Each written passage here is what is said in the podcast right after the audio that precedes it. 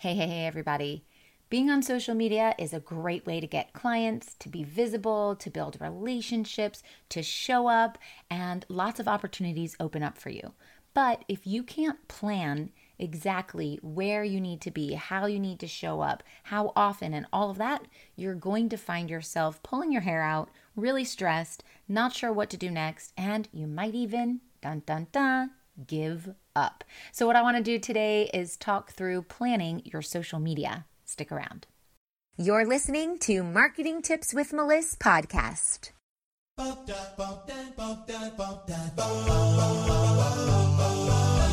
Welcome to Marketing Tips with Melissa podcast. And now your host, Melissa Jakubovic. So, the first thing that you need to do is decide which platform you want to be on. Now, I'm a big proponent of being on one social media platform and focusing on that as well as growing your email list. Once that one social media platform explodes and you're getting lots of clients and you have a lot of money in the door because of those clients that you can then reinvest into your business, then you can add on team members. And when you add on team members, you can then add on social media platforms. But running a social media platform in a really good way to the best possible quality that it can be is a lot of hard work. And it becomes a full time job when you start bringing in every single platform under the sun. And you don't need to be on every single platform under the sun. You only need to be in one place at one time. Now, if you're at a different level of business where you have maybe two or three platforms, that's fine. But you want to make sure that you are paying just as much attention to one platform as you are to all the others. If that seems like there's way too much on your plate, then you really do need to scale back. You need to take out some of those platforms and focus on one platform. I guarantee you there are enough people on that one platform that you choose to fill your entire client load. So you don't need to be everywhere, but you do need to be wherever you are in the highest level, the best quality, really doing all the things. And it does create a lot of time and work for yourself or your team. So if you are a one woman show and you don't have a team, I highly recommend you are on one social media platform. So what I want to do quickly is just walk through how we set all this up so that you can plan your social media effectively. I'm going to start with Instagram. Your profile on Instagram is really what helps people find you and connect with you and know that you are the right person to help them. So you need to use a profile picture with your face. And you want to make sure this profile picture has good lighting. You want to make sure that the image fits really nicely into that circle. You don't want to be cut off. And in some instances, you can use your logo here. But hey, if you're building a personal brand, let's get personal. Let's see you as a person and put your face there, please. Now, you want to make sure that the line underneath is searchable or right where your name goes, that you can explain what it is you do very quickly. So, for example, I have on my Instagram my name, Melissa, and then it says Lead Gen Business Coach. Now, I don't usually introduce myself as a Lead Gen Business Coach. I introduce myself as an online marketing strategist and business growth expert, but there aren't enough characters in Instagram for that. So you have to pare it down a little bit, come up with some shorthand version that people actually search for. So, at the bottom, you want to make sure in your bio you have a call to action, usually not going to your website. Maybe it goes to a Linktree. Maybe it goes to your podcast or your blog or your shop, anything like that. So when you refer to these things in your reels and your content, your carousels, you can say link in the bio. So make sure you have that call to action right there. On Instagram, there's also highlights. Highlights are when you share stories that can be saved and you want people to see them. So you can categorize them and have little images, which are known as highlights. So you want to have a highlight cover as your image. For example, I have free gifts, I have where I've been featured, I have a shop, I have how to get clients, and I have some client testimonials as well. Join my Get Clients sales sprint right now. When it comes to running a business that is actually profitable, many entrepreneurs find themselves making costly mistakes and leave thousands of dollars on the table each month. In this interactive sales sprint, I will challenge you daily for three weeks with actions that get you closer to your next paid client and guide you through all of the steps you need to follow in order to have a business that actually grows your bank account. If you aren't profitable, you have an expensive hobby, and it's time to change that right now. Time to pay yourself the big bucks, my dear. Go to abundantstrategy.com slash get dash clients sales dash sprint. See you there. So when someone comes to my Instagram, they're brand new, they don't know who I am, they can search through these highlight categories and see any stories that I've put out that could help them right away without having to scroll through my entire newsfeed. Make sure you have a headline in your bio that explains what it is you do and really talks to the people who you want to work with. You want to talk about who you are, what you do, and the topics that you will cover, and then give people a way to contact you. Now, the topics that you cover are really important. You don't want to cover 10 topics. On Instagram, we want to cover three topics. So maybe it's that you're a mom who's a life coach and you want to talk about time saving opportunities. You want to talk about mom life, you know, pictures of your kids and activities that you're going around town with them doing things. And maybe you're giving some recipes away. Those are your three topics. Stick to just those three topics. It's going to make your brand so much stronger. Now, when it comes to the content, you really want to make sure that you have planned this out and it makes sense. I like to plan out Monday through Friday and then weekend. And then you want to talk about your grid, which is like your newsfeed, your stories, your reels, and if you're going to do any lives or events. These are all different types of content. So planning them out every single day is going to help you not feel confused or flustered or overwhelmed. Okay, so that's Instagram. Now let's move to Facebook. I love Facebook. I've been a part of Facebook since way, way, way back in college when it first started.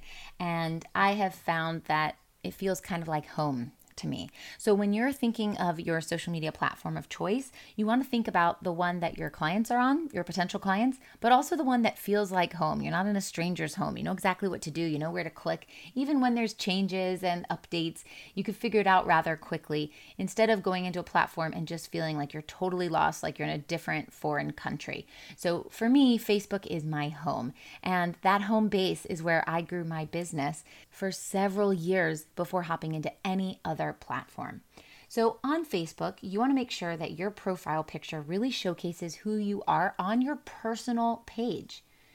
I can't tell you how many times I've been in a group. I've said, hey, who in here does blah, blah, blah, blah. All these people comment below, and I search one by one by one at everybody's profile. And when I go to the profile, if the profile picture isn't clear or it doesn't explain what they do in the intro, then I don't contact them. I don't know who they are. I, it makes me frustrated that I have to search and maybe I go into the about and then I go into their photos and I still can't figure out what they do or who they are, then they're not a good fit for me. But if someone has a clear profile picture and the line underneath their name clearly states what they do in the intro, then I feel like, okay, they get it. I know what they're doing. I don't have to search. They're making my life easier. They're making the time that I have to spend on their profile shorter. I'm very grateful for that because my time is important and it's limited. So think about what your clients are doing. Your potential clients are searching for you. If it's not clear who you are, what you do, they're moving on to the next one as well. Include where you work, include your website. There's so many opportunities on your profile page, your personal profile page, to direct people to where you want them to go. And don't be worried about your middle school friends seeing that you have a website for your business. It's irrelevant. You have a business and show it and be proud of it. This is where I work. Just like if you worked in a nine to five and you say, I work here, blah, blah, blah, it's no different. I work at my own business and here is the website. So make sure you include the website and where you work. Now, your cover photo is such important real estate. Your cover photo is a free way to market yourself because even if someone is not your Facebook friend, they see your cover photo and they can click on it and they can read in the description. So make sure that your cover photo fits both desktop and mobile view. Make sure that your cover photo describes clearly what it is you do. And then you want to put a description in the cover photo. That means that when they click on the cover photo, they can read something and they can click on something, that call to action. People need to know where you want them to go. So you do that in the description. Now, you really want to grab attention from people in Facebook using the stories. They do have their own version of Reels as well. You want to make sure that you're publishing content on a consistent basis and that you're responding to messages very quickly. So, when you're figuring out your posting plan here, again, I like to do Monday through Friday and then the weekend. And then the different types of content are your news feed, your stories. If you have a Facebook group, either your Facebook group or somebody else's Facebook group, and also your Facebook business page. All of these are different types of content that you need. And the last platform I'm going to talk about is LinkedIn. You want to make sure that your LinkedIn profile is professional looking. So you want to use a professional headshot as your profile picture. Again, good lighting, make sure you fit in the circle. You want your cover photo, which they call your your banner, your profile banner. You want it to represent who you are, what you do. If you need to put your logo, you can do that. Let people know who you serve. Call it out right away so people don't have to search through your profile, which to be honest, searching your profile on LinkedIn is not easy.